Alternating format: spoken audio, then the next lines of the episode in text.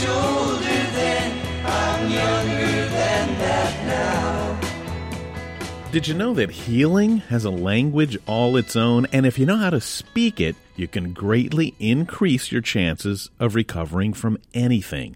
I'm Bill Schaefer with Marc Middleton, and this is Growing Bolder. Over the next hour, you will learn about the power of belief directly from people who have used it to accomplish things they never thought possible. And best of all, they believe that you can do it too. Yeah, we think you're going to meet some people that you will remember long after today's program is over. In fact, one used the power of belief to overcome racism and to lead a most fulfilling life. And, and now he's 94 years old. He's still active, and you'll be surprised to hear what he thinks is most important of all. You'll also meet a woman who was born into poverty, uh, whose belief in herself turned into a career as an actor and a producer. But first, we've got a guy who has not only used belief to help himself, but also as a way to heal others through something that he calls verbal medicine. Ordinary people, extraordinary lives. It is time for Growing Bolder.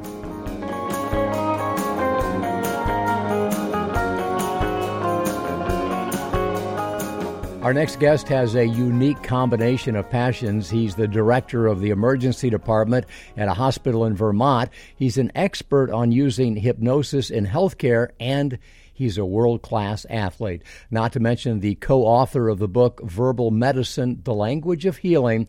Uh, he's credited with helping bring mind and body medicine into the mainstream. I mean, have you ever heard of neuro linguistic programming? Well, here's what Marc Sacco says NLP is all about. NLP is a way of saying things that really taps into the mind. It allows you to get things actionable and allows you to change the way you think. So we talk about a lot about reframing. Um, you'll see that we always try to reframe any negative and it's a wonderful thing because our our brains try to tend to go to negative whenever possible. We're just wired that way for some reason. And by doing the reframing, you can absolutely change it. And it um, it goes into retraining those pathways, that neuroplasticity. Um, we liken it to if you skied down a slope of fresh snow and you created one track. If you continue to go down that same track, it gets deeper and deeper and hard to get out of that. But by reframing, we can change and, and get into fresh snow again and create a new track and then dig that one deeper because that one's a positive way. And again, I walk the walk and talk the talk. I don't just teach this to people, I don't just theorize about it. I've used it on myself to take myself from the very low, low spot that I was in to where I'm at now, which is a top five podium finish on a national championship. Well, I want to talk about some of those those lows that you've had because I think they really do inform your story and your work. But but but let's let's kind of get into the book a little bit because I know NLP and thank you for that explanation is one of the components of verbal medicine, uh, which is not just the title uh, of the book that you co-wrote with Roger Woods, but, but in a broader sense, you know, you describe it as, as the language of healing. Uh, and Marc, if I understand it correctly, it's something that every healthcare worker should be fluent in because, as we all know, words matter. And as you all said, we, we tend to go negative, and that's not good for our overall health. Yeah. It, really is, and and it, that's our mission, Roger and I, uh, is to teach every healthcare professional we can across the country verbal medicine and allow them to use the language that heals to make positive changes. And it's amazing to see how simple it is and how easy it is to just take and change the way you say something. Uh, for example, when when we put an IV in, almost every nurse is taught to tell the patient you're going to get a big stick or a big poke or a big pinch, and you think you're helping them, but you're actually setting their mind up to feel it. Hmm. So we stop doing that. We stop we stop saying that, and we we talk about other things and we talk about the procedure that we're just going to do and you may not feel anything at all. And in most cases my patients don't even know that i started their iv hmm. it's it's remarkable And it's not just what we say, because I think our intentions are almost always good. It's not just what we say, it's what others hear. Uh, it, it's so interesting to me, and, and, and I agree with you. It, it's obvious. You would think that uh, medical schools have been teaching this for decades and decades and decades, but it has just been a missing piece in the way that physicians and nurses, healthcare workers in general, communicate with patients. You know, in your book, I, you know, I love when you just talk about placebos, and placebos not necessarily ju- just pills, but when a patient walks into a healthcare situation and sees a piece of equipment that they think might help them, it does help them just seeing it because they believe it will help them. How does all of this relate to what you do on a daily basis? Oh, absolutely. You've you nailed it right on the head. It what we tell them is what they are are going to feel and believe. Uh, if we say, "Hey, this this medicine, we've had a lot of good luck. Other patients have really done well with this," it's going to have a better effect. And they they've done the Harvard studies, the nocebos versus the the uh, medications, and they found even when a doctor says this is a placebo pill, but I think it's going to make you feel better, it still makes them feel better. It's remarkable. and we've spent so much money on big pharma, which is very helpful and again verbal medicine works in conjunction with regular medicine you know it's it's not that we're getting rid of medicines we're just making it easier to use less and have better outcomes with the medicine that we're using we're talking with Marc Sacco, who is the, the patient whisperer. Uh, has been in the healthcare industry for years, uh, also a world class athlete. And we're going to get to that because this is a guy who hasn't just done research, he's done me search, if you will. You know, he's used himself as a guinea pig to figure out some of this stuff that, that, that he's done. Uh, but I also mentioned, Marc, in the introduction that you're a board certified hypnotist. And, and I'm guessing that someone in your position probably it, it's it's it's probably not a good thing that for many of us hypnotism w- was always you know, a joke. It was something that we saw on TV where a guy got a woman to, to kiss a guy that she didn't want to kiss or whatever. Explain to us how you use hypnotism in healthcare and why it's a powerful tool. Absolutely. And part of the reason we came up with verbal medicine is because we're using hypnosis and we're using NLP and we're using our nursing processes. But when you say to somebody, because when we were brand new, we were excited about it, we would say, Hey, we want to do some hypnosis on you. And people would would look and the barrier would go up. And people don't realize that all hypnosis is self hypnosis, that you and I do this every day. Whenever you're focused on a book or focused on a TV show or just focused on a project that you're doing, you're in hypnosis, you're in a trance. And everyone who comes into the hospital or a doctor's office or a dental office, they're focused on why they're there. So they're in a light trance already. So why not just deepen that trance with the healing breaths and some nice words and get a lot more help for them. You know, one of the uh, the other interests that you and I share, because I have read your book and uh, and I wrote about it a little bit in my book, is a belief in the power of visualization. And and I've shared this story before. I was uh, a swimmer at Florida State University back in the early 70s, and a guy who was a PhD student in music therapy. There you go, Seminoles. Uh, a guy who was a a PhD student in music therapy, came to the swimming team. He was a yoga instructor, and he had this notion that swimming was very close to yoga because it was controlled breathing. He convinced the head coach to allow him to work with a small group of us on what he called visualization. And I'd never heard the word before. And so he worked with us imagining, you know, what, how we would feel the moment we hit the water, how we would feel performing fast but loose, exerting a great deal of energy but not spending a great deal of energy, imagining how everything, you know, just committing all of this to our subconscious so that we could perform that way without thinking about it. And lo and behold, you write about the power of visualization in healthcare. Uh, tell me about your interest in that and, and why that's important and how it can help us all. Well, you you explained it very well and and quite honestly what you experienced was hypnosis there's so many of these things yoga tai chi uh, karate all of these things are actually just hypnosis involved.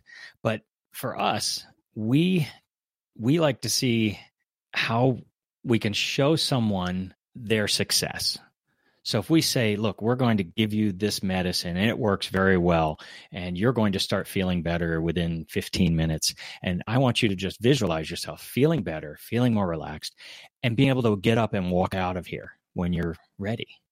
And it allows their brain to set themselves up for success. And that's a huge part of it. We want to set them up for that success by visualizing it, by seeing where this is going to go. And it takes that there they takes them out of the darkness and gives them a path of light to be able to follow. And we're just going to guide them with that with that visualization. I don't think there's a world class athlete today that doesn't practice visualization because, as I understand it, you know, as powerful as the brain is, if you imagine something in enough detail, if you truly immerse yourself in the thought about something, the brain doesn't know the difference between the fact that you've thought it or you've actually done it. And uh, and this is how world class athletes get ready to you know to get out there and finish on the podium in, in in the national cycling championships. How do you use visualization in your athletics? Well, you you've actually taken the words out of my mouth. I was just going to mention that your brain can't distinguish between reality and imagination so that is the key to that and i've for the last several months uh, before i went to bed every night i would go through the race the national championship race and and experience it from beginning to end and how i would feel and what i would do and when i can't when it came to race time i felt like i'd already done it and i was just going to get out there and do it again and I had only actually scouted the location maybe three or four times, but I felt like I had done it for a lifetime, and it made it easier. I love that. You know, you're, you're taking me back. You're taking me back because I, I, I can remember the same thing. I, w- I would close my eyes, I would hear the gun, and I would think, I'm fast, I'm strong, I'm loose, and it's easy. It's, it, it, it's controlled, easy, speed.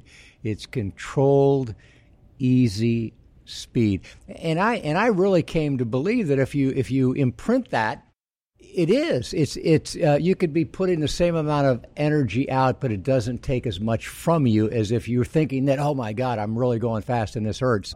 I love all of that you've come by your knowledge. We talk about resilience on this program a lot, and, and the unfortunate thing about resilience is that you have to earn it. Once you earn it, it's one of the greatest assets that you have, and you certainly have had to earn yours because, I mean, if you look back through your struggles, your history. You were hit by a truck while you were riding a bike training for the Olympic trials, I think when you were 20 years old. Yeah. Uh, a few years ago, you were attacked by a guy in the emergency room. I, I, guess one of the challenges of your job, you had a neighbor come after you uh, who was having some sort of mental breakdown. You've lost some of your hearing because of being beaten on the head multiple times. You had a collapsed lung during a training session and yet you keep coming back. How have those challenges helped inform not just the knowledge that you have today, but the message that you share with others? I actually, in a strange way, I, I appreciate and I I'm, am thankful that some of these things happen. I'm not thankful that they actually happened, but it took me, allowed me to have an appreciation for life. I mean, the in 2020, both of those attempts to kill me um, resulted in some serious injuries, um, major PTSD, some head injuries. Uh, I have multiple TBIs from it, but and and some surgeries on the shoulders and the arms as well. It, but it took me to a deep dark hole. But because of verbal medicine and because of the support of my family and my coworkers, I was able to dig out of that hole, and it gave me such an appreciation for life that I no longer have those uh, hesitations and those barriers. I will walk up to somebody that I want to meet and I just will meet them. And I will say, Hey, I'm Marc and I want to be your friend and I want to go ride with you. And some of the top riders in this area, I just went ahead and approached them. And now they're some of my best friends and, and we go out and ride and they make me better. And as you've aged, uh, I mean, you're, you're now what, in your mid to late 50s? I am 58, race age 59 So, so, so as you've aged, obviously, what you know about visualization, what you know about the power of belief, what you know about verbal medicine, what you know about the importance of words, not only has benefited you athletically. It's not only benefited the patients that you care for, but but I'm guessing it's benefited your overall health and well-being, uh, your health and your happiness as you've aged. I mean, how important is it? As you age, taking athletics out of it altogether, taking everything out of it, how important is what you've learned about life to, to your belief about aging? It is key to my successful aging. Knowing and feeling young comes from the mind yes, we all have aging bodies, but they don't have to go downhill. They don't have to decline. We can get them as best we can and then maintain them. And that is a key for our, our older uh, aging is being able to get to an elevated level and then maintaining that as we get further and further in age. So we want to visualize that. We want to build that up so that we have a very strong base to rely on as we get older. We talked about hypnosis, we talked about visualization. You write about the power of controlled breathing in your book. I- am wondering, and I know I'm throwing you a curve here, we didn't talk about this. You use what you call a healing breath relaxation exercise. Can you explain why that works? And maybe beyond that, could you lead us all right now, very quickly, in, in, in a short breathing exercise? Absolutely. It is, uh, first off, you can't throw me a curve. I'm an ED nurse. I'm used to it all.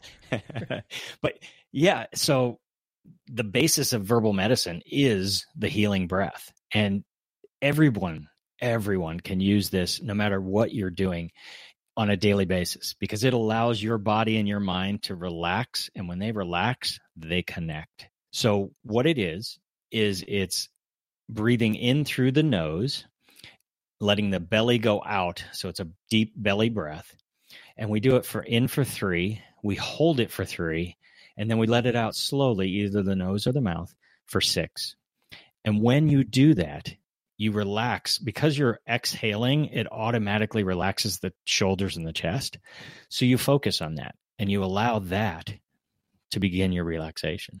So every breath you take and every exhale you make allows you to relax a little bit more. So if you're not driving and listening to this, good point. It goes like this. I want you to take a nice, slow, deep breath in through the nose for three seconds. Hold for three seconds and let it out for six. And as you do, relax your shoulders and relax your chest. And in for three through the nose. Hold for three. That's right and relax and let it out. And you do three of those, and then you breathe normal and you relax more and more parts of your body as you do that. You got a great voice for this as well. I'm just imagining the watch swinging in front of my face. Uh, yes. I am growing um, sleepier and sleepier. That's fantastic. Thank you for all of that. And you know, what is the moral of the story? I mean, what's the lesson about life in general? And, and I know that's a tough one I'm guessing it's not tough for you to answer because I can't throw you a curve, as I've learned. But but but for somebody who has so many different areas of expertise, who has so much experience, not just personally in terms of overcoming adversity, but seeing others and helping them overcome adversity. What's the moral of the story, Marc Sacco? What can we learn about life from you? There is no hole that is deep enough or dark enough that you cannot get out of with your mind and the support of others. I love that. That's a t shirt. There you go. there is no hole deep enough or dark enough that you cannot get out of with the support of your mind and others. Yes. Did I get it? Yes. Marc Sacco. Uh, I love it. That's great. Marc Sacco, thank you so much. I can't tell you how much fun it was. I was looking forward to chatting with you. Now, folks, his book is called The Patient Whisperer. Uh, you can find it on Amazon and I'm guessing just about everywhere else. Uh, his website, along with his buddy Roger Woods, is patientwhisperers.com. Just Google the name. Marc Sacco, Patient Whispers. You'll learn more about everything that he's up to, and we appreciate all that you're doing for the rest of us.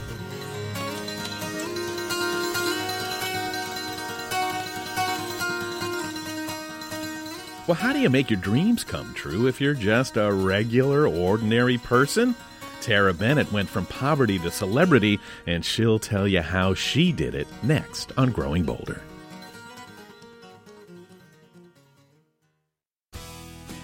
Support for Growing Bolder provided by Caring Transitions, a senior move resource to help families ease the stress of life's transitions, offering relocation, home cleanouts, and the resale of everyday household items. Locations near you at caringtransitions.com.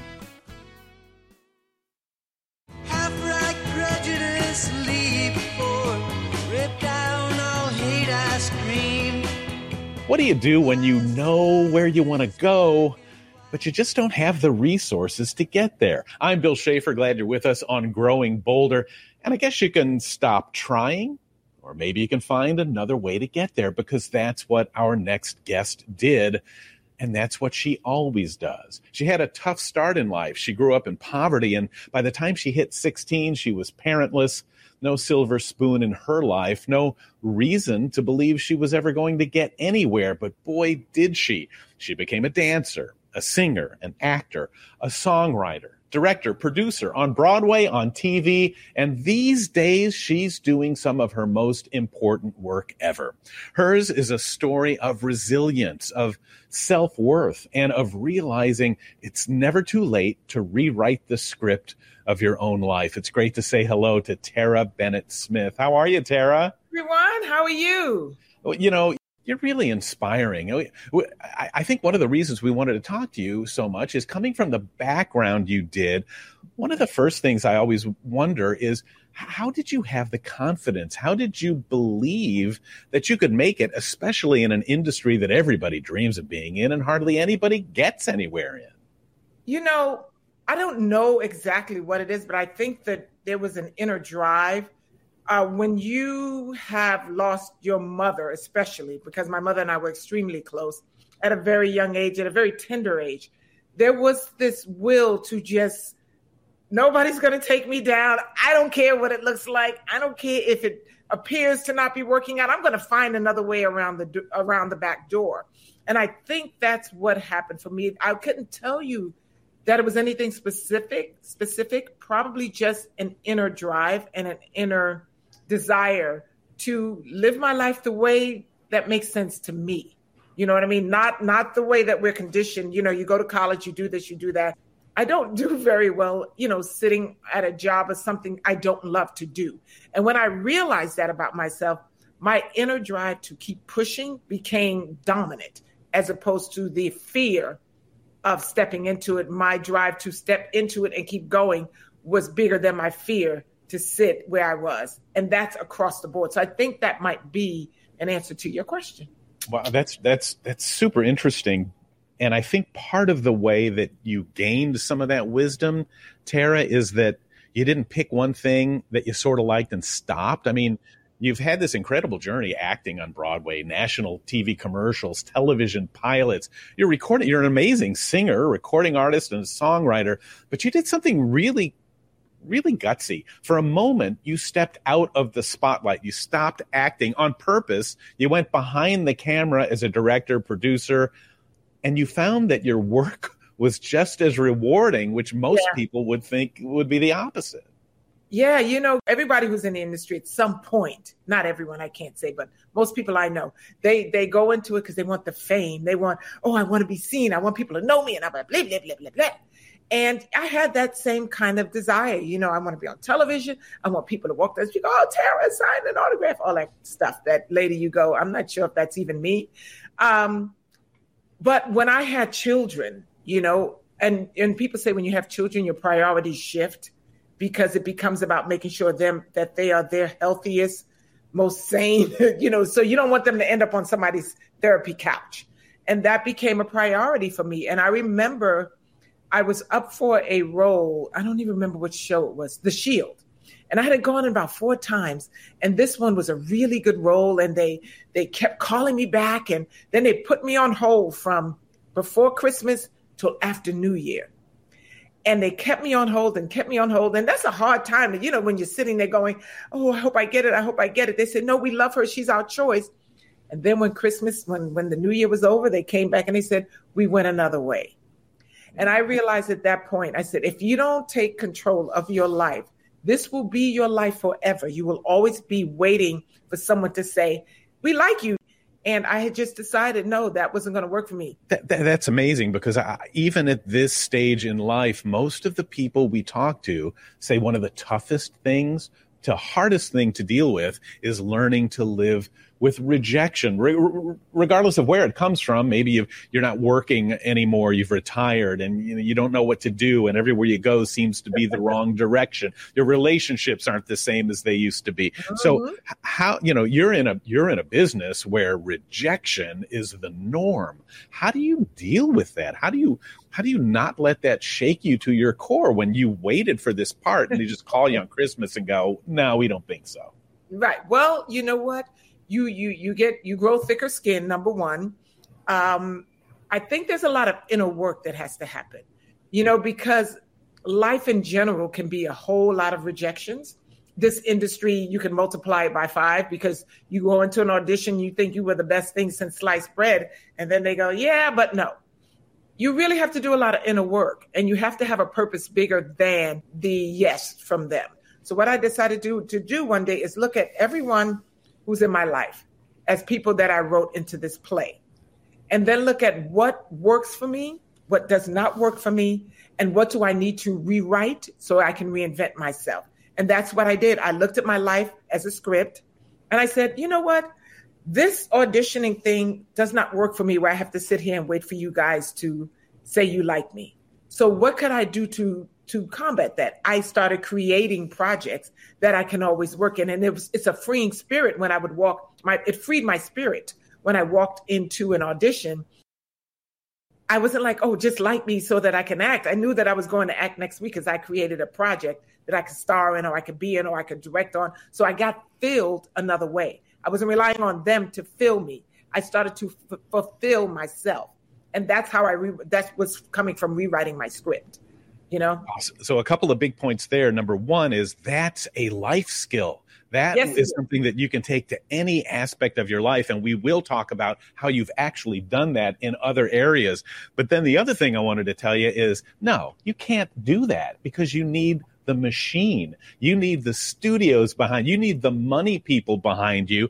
And what you've done is so david and goliath Yes. And so on point to what Growing Bolder's about. You and Tess Cacciatore co-created, wrote, and produced a TV series. I saw it on Tubi called The Right Turn that is all about what you're talking about. It's all about changing your life and making things better for everyone else as part of the process. Tell us about it. So, you know, one of the other wonderful things we did with this project is we sat down with, I would say, 90% of the actors who and ask them, say, you know, what is a message that you want the world to know that you haven't been able to portray because they've decided that you look like this or you are this and this is the, the little the cubbyhole we're going to put you in as an actor. So, you know, the guy who plays my brother, he says, I want to talk about mental illness. Christopher Duncan said, you know, my brother suffered with mental illness and I always wanted to, you know, be able to help men. We deal with social issues and 90% of the scenarios in here are based on real life stories that we've kind of infiltrated into the series. So we inter- we interviewed all the women, you know, say, you know, as a woman, especially the seasoned women, what are some of the things you didn't know? you know, because nobody shared it with you that when you turn 50, that this is what it's going to feel like when you have menopause. This is what it's going to feel like when you have not had intimacy for a while, because we don't talk about those things. Well, in the right turn, we do. you know that and, and, it's it's it really is a case of of art imitating life. I, I yes. know you went through a divorce you know you're a mom of, of, of three kids. You've gone through this yourself. And and if, if i may you know uh, maybe i'm jumping to you know just a, from judging from small sample size. You seem so confident. You seem so secure. And and and you know in yourself have you always been that way? Or have things just sort of come together at this time of no. life? N O N O N O N O N O. People see me, and they whatever I project gives them this impression that I have it all together.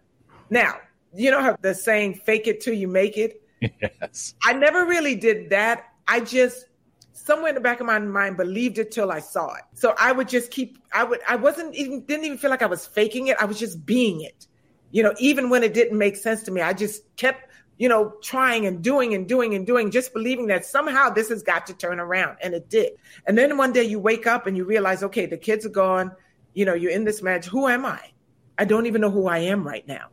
You know, I know that I was somebody who was pursuing a career, but even with that, I don't know me. That self love left. So I had to learn how to fall in love with myself. So it is a process. And I know I'm not the most confident person in the world, but I am the most driven.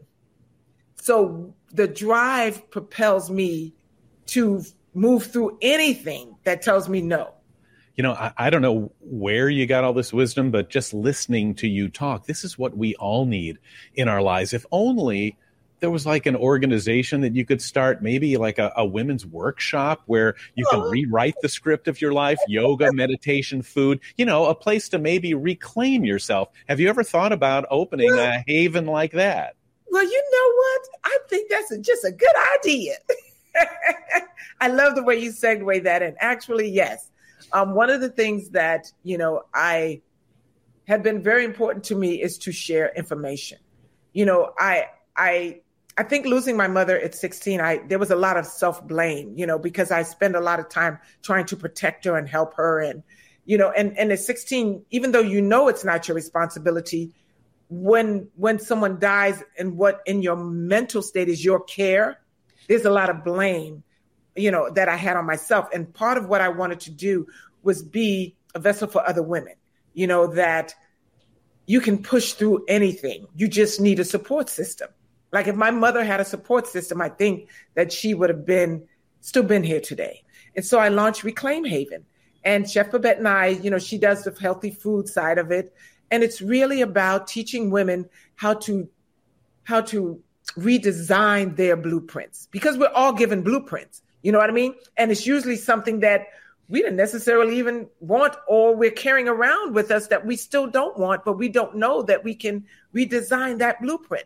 You know, if you come from an abusive background, that's kind of the blueprint that we were given. And a lot of people tend to follow in those footsteps. I was one of them. I was in abusive relationships till I realized that was my blueprint. So I knew that if I wanted my life to be different, I had to redesign that blueprint and then write out characters that I no longer wanted and write in the kind of characters I wanted, write a script. I'm going to rewrite my script. I'm going to redesign myself. I want a whole new Terrah. And boy, when I tell you, I put in the work and I just started. When people are like, I'm so bored, it's COVID, it's nothing happening. I bought a new car. I had, I was just doing all this stuff during COVID when everybody else, because I sat down and I decided this is what I want my life to look like. And I'm not backing down from it.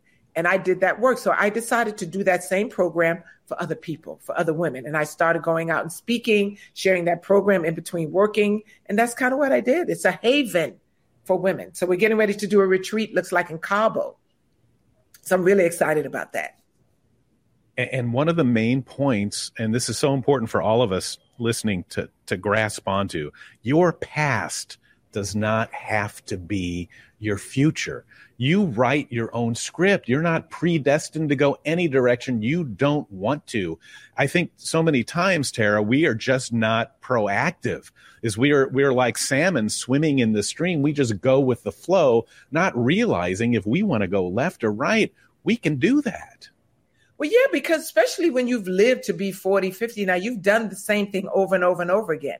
And sometimes, even though we know that this is not what we want, it's where we're comfortable. We are comfortable in this space because this is what we've done. So, what happens if I change the narrative now? Who will I be? I don't know that new person. I know this person. But the work, the level of work that it takes to change, it can be challenging sometimes. But that's when you find yourself a group of people who are like minded, who you can pick up the phone and say, Oh, I feel like I'm slipping today. And they tell you, Don't slip. This is why. And then you pick yourself back up and you start again. It is not always easy because we have been doing this for, it's like we've been doing this for so many years and it's like chipping away at a cemented block, trying to get to the core of what's down there. Then you just get tired and you go, I don't want to do this anymore. I just, I just stay where I am. I, I'm not that person. I want the life that I want, and I'm going to go down kicking and screaming until I have it, and that's it. When I look at the people who were my age, my parents' friends, unless maybe I just didn't know, they just seem so much older than me. They seem like they were old and just ready to give up. I'm just like, no, this is the beginning of the next chapter. You know, if, and as long as you stay healthy and in shape, you can get down, you can get up. Everything should be new and exciting. You know what I mean? Because the wisdom that we have now that we didn't have then, you know, and now to to to put that with to to marry that with opportunities that are new, man, that's the best thing in the world. You know, to me, it's just the best experience in the world. You must have you must have some secrets. Do you have some like special workout or you know diet that that has gotten you? Well, to this I mean? I, I have been I have stopped eating meat since many many years since seventy two. I do like I hike every day with a friend of mine. We have spiritual, what we call spiritual hikes. I do uh, sometimes do hot yoga. I rollerblade. I bike ride. I I rather do physical activity than be in a gym. But if I don't get the physical activity, I'll go to the gym. what do you hope is the one thing that that people remember? What what do you what is your main message? What's the moral of your story? One of the things I love to say is that I woke up this morning, everything else is profit. And we need to get to living and not wait till, you know, the doctor says, okay, or somebody says you got one more month or you got three years and then you dive in. Oh, I wanted to take a trip. I wanted to play guitar here. Every day is that opportunity to be and do that thing because nothing, a half hour from now is not promised for any of us. So every time you get a chance to do this, you need to do it like you have. People say, do it like your last day. I don't like that phrase. I say, do it like if at the end of this day you had $10 million waiting for you every day that you lived to your fullest, you would live the heck out of that day because you knew, shoot, there's $10 million waiting at the end of that road for me. I'm going for it. And man, is that is this a this is fantastic. The show is called The Right Turn. There's more information at Terrah Bennett Smith on Facebook and learn about redesigning your blueprint, rewriting your script, and reclaiming your life at reclaimhaven.com. What an empowering visit with Terrah Bennett Smith.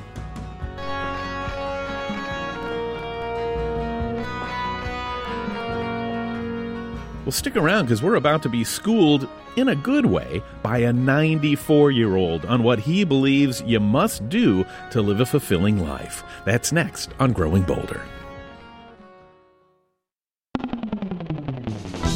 Stay connected to Growing Bolder for daily doses of hope, inspiration, and possibility. Find us on Facebook, Twitter, and Instagram for our latest stories and motivational pictures.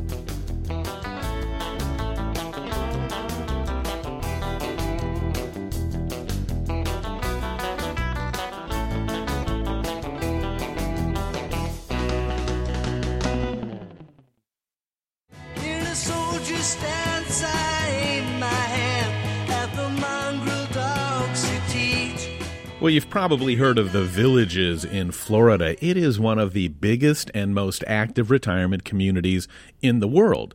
But you may not know this. They have more war veterans there than in any other non military community. Growing Bolder was there at their annual military ball.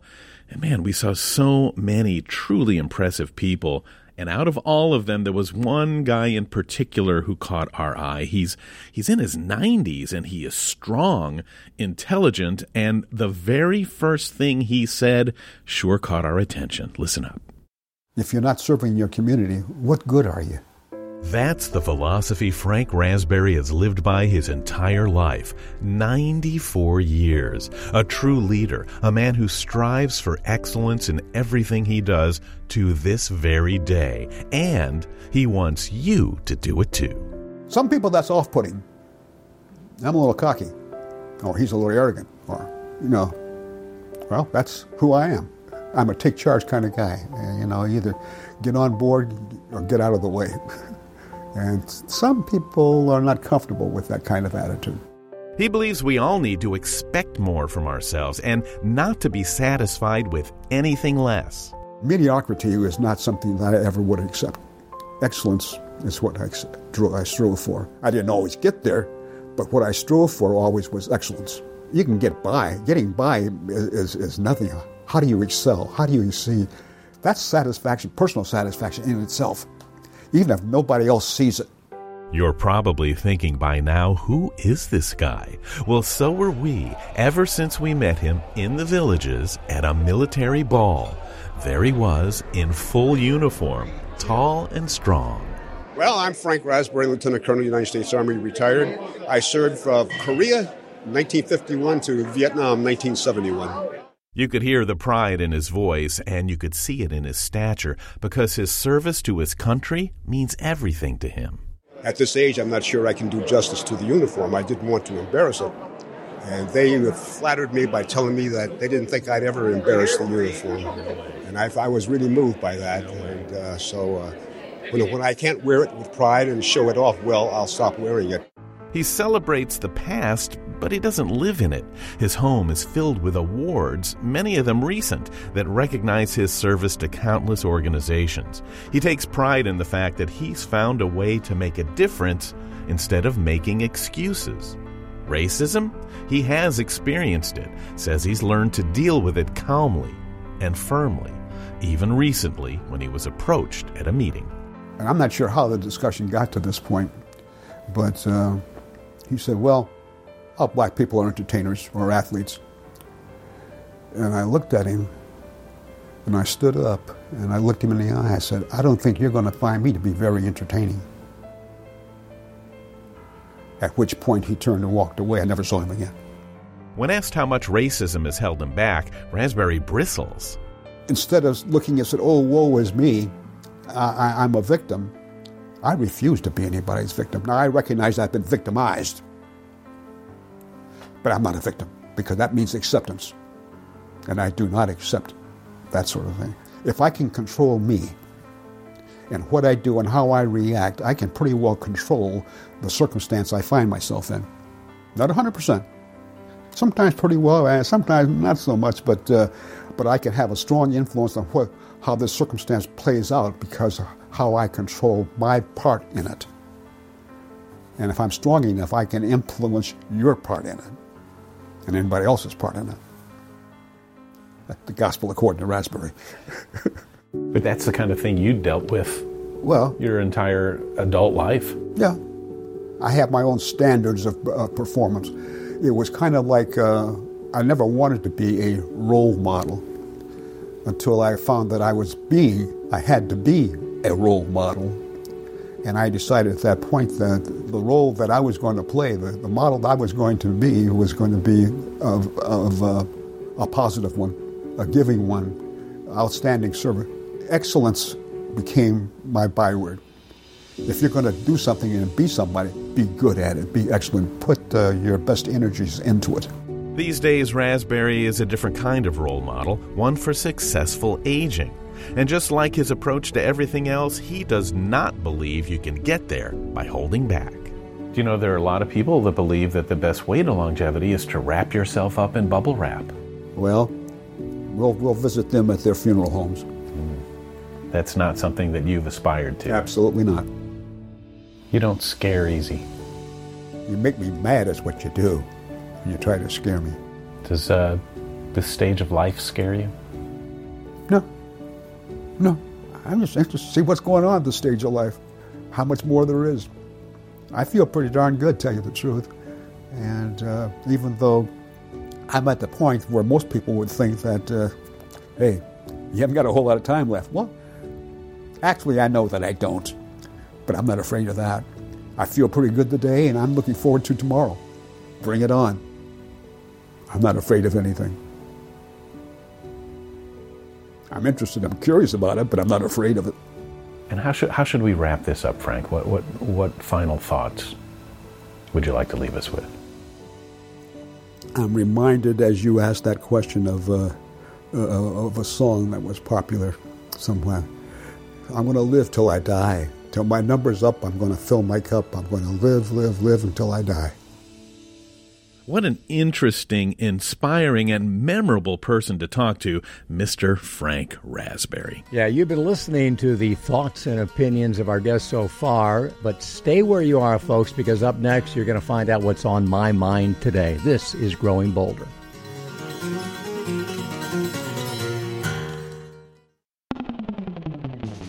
Sign up for the Growing Bolder Insider newsletter, delivered to your inbox every week. Be the first to see our latest interviews, stories, and tips for making each day count. Sign up today at growingbolder.com.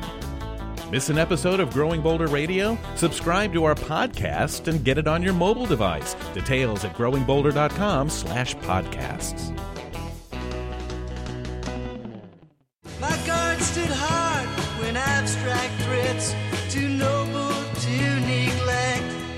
You are listening to Growing Bolder with Marc and Bill. This is one of my favorite segments of the program, the time where we turn the microphone over to Marc Middleton to find out, Marc, what is it that is on your mind?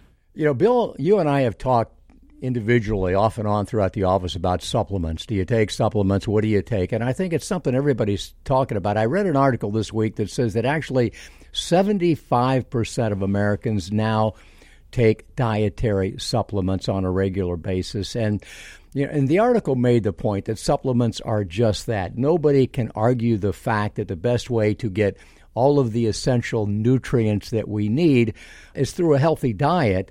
Supplements will never replace actual real food fruits and vegetables and lean proteins and whole grains. So you're saying, like, if I eat fast food all the time just because I take a multivitamin, that doesn't fix what I've done? No, uh, but, but that's a good point. I mean, if you ate a diet like they did 100 years ago, you probably wouldn't need supplements. But, you know, everything that we eat has been stepped on in processing and everything else. So we, so we do need supplements. So, so what are the the top supplements that people recommend for those who are aging? And here they are. I mean, multiple researchers, multiple surveys all come up with the same thing. And number one is calcium for bone strength. Calcium also helps with blood clotting. It regulates normal heart rhythms and nerve functions, and of course, it, it builds strong bones. And when you don't take in enough calcium in your diet or some way through a supplement, then your body borrows it from your bones, which leads to osteoporosis for many people. And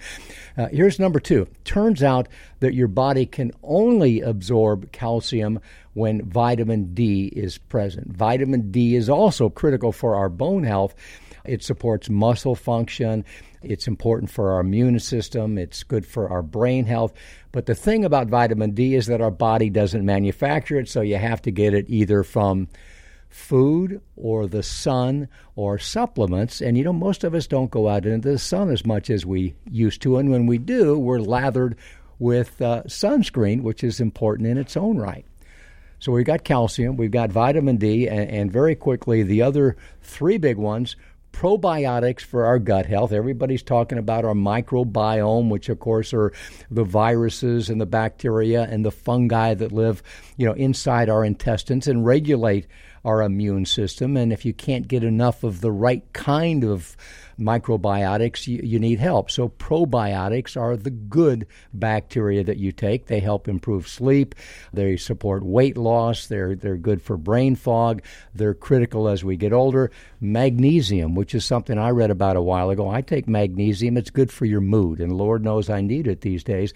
Mag- magnesium also lowers your inflammation, it's good for your mental health. People that have low magnesium levels have a higher degree of depression and then finally, the catch all, the carry all, is everybody recommends takes a good multiple vitamin because it has a little bit of everything in there. Isn't this a great topic? So many people are so interested in this. And then we're, we're just talking about the individual minerals themselves or vitamins. We haven't even talked about are all brands the same? Yeah. Is it regulated? Can our bodies absorb what we take? So there's so much of this online, so much information. We talked on this program to Dr. William Li about food as medicine, mm. and he talks about how eating certain foods can make sure that you get some of those. But yeah, supplements are such a fascinating industry and a billion dollar industry. Yeah, and thank you for mentioning a doctor because folks, even though they're over the counter supplements, you should check with your doctor before you take anything. But there is you know, growing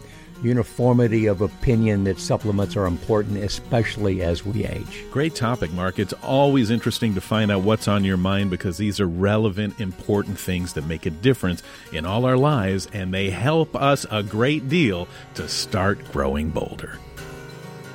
The Growing Bolder radio show is a production of Growing Bolder, LLC, all rights reserved. This program was recorded at Growing Bolder Studios in Orlando and is available as a weekly podcast on NPR One, iTunes, Spotify, Stitcher, and TuneIn. It is written and produced by Jill Middleton, Marc Middleton, and Bill Schaefer. Technical director is Jason Morrow. Production manager is Michael Nannis. Chief audio engineer is Mac Dula. And our most important team member, you. Follow us on Facebook and Instagram to keep growing bolder every day. Crimson flames tied through my ears, high and mighty trapped. Countless fire and flaming road, using ideas as my maps. We'll meet on edges soon, said I,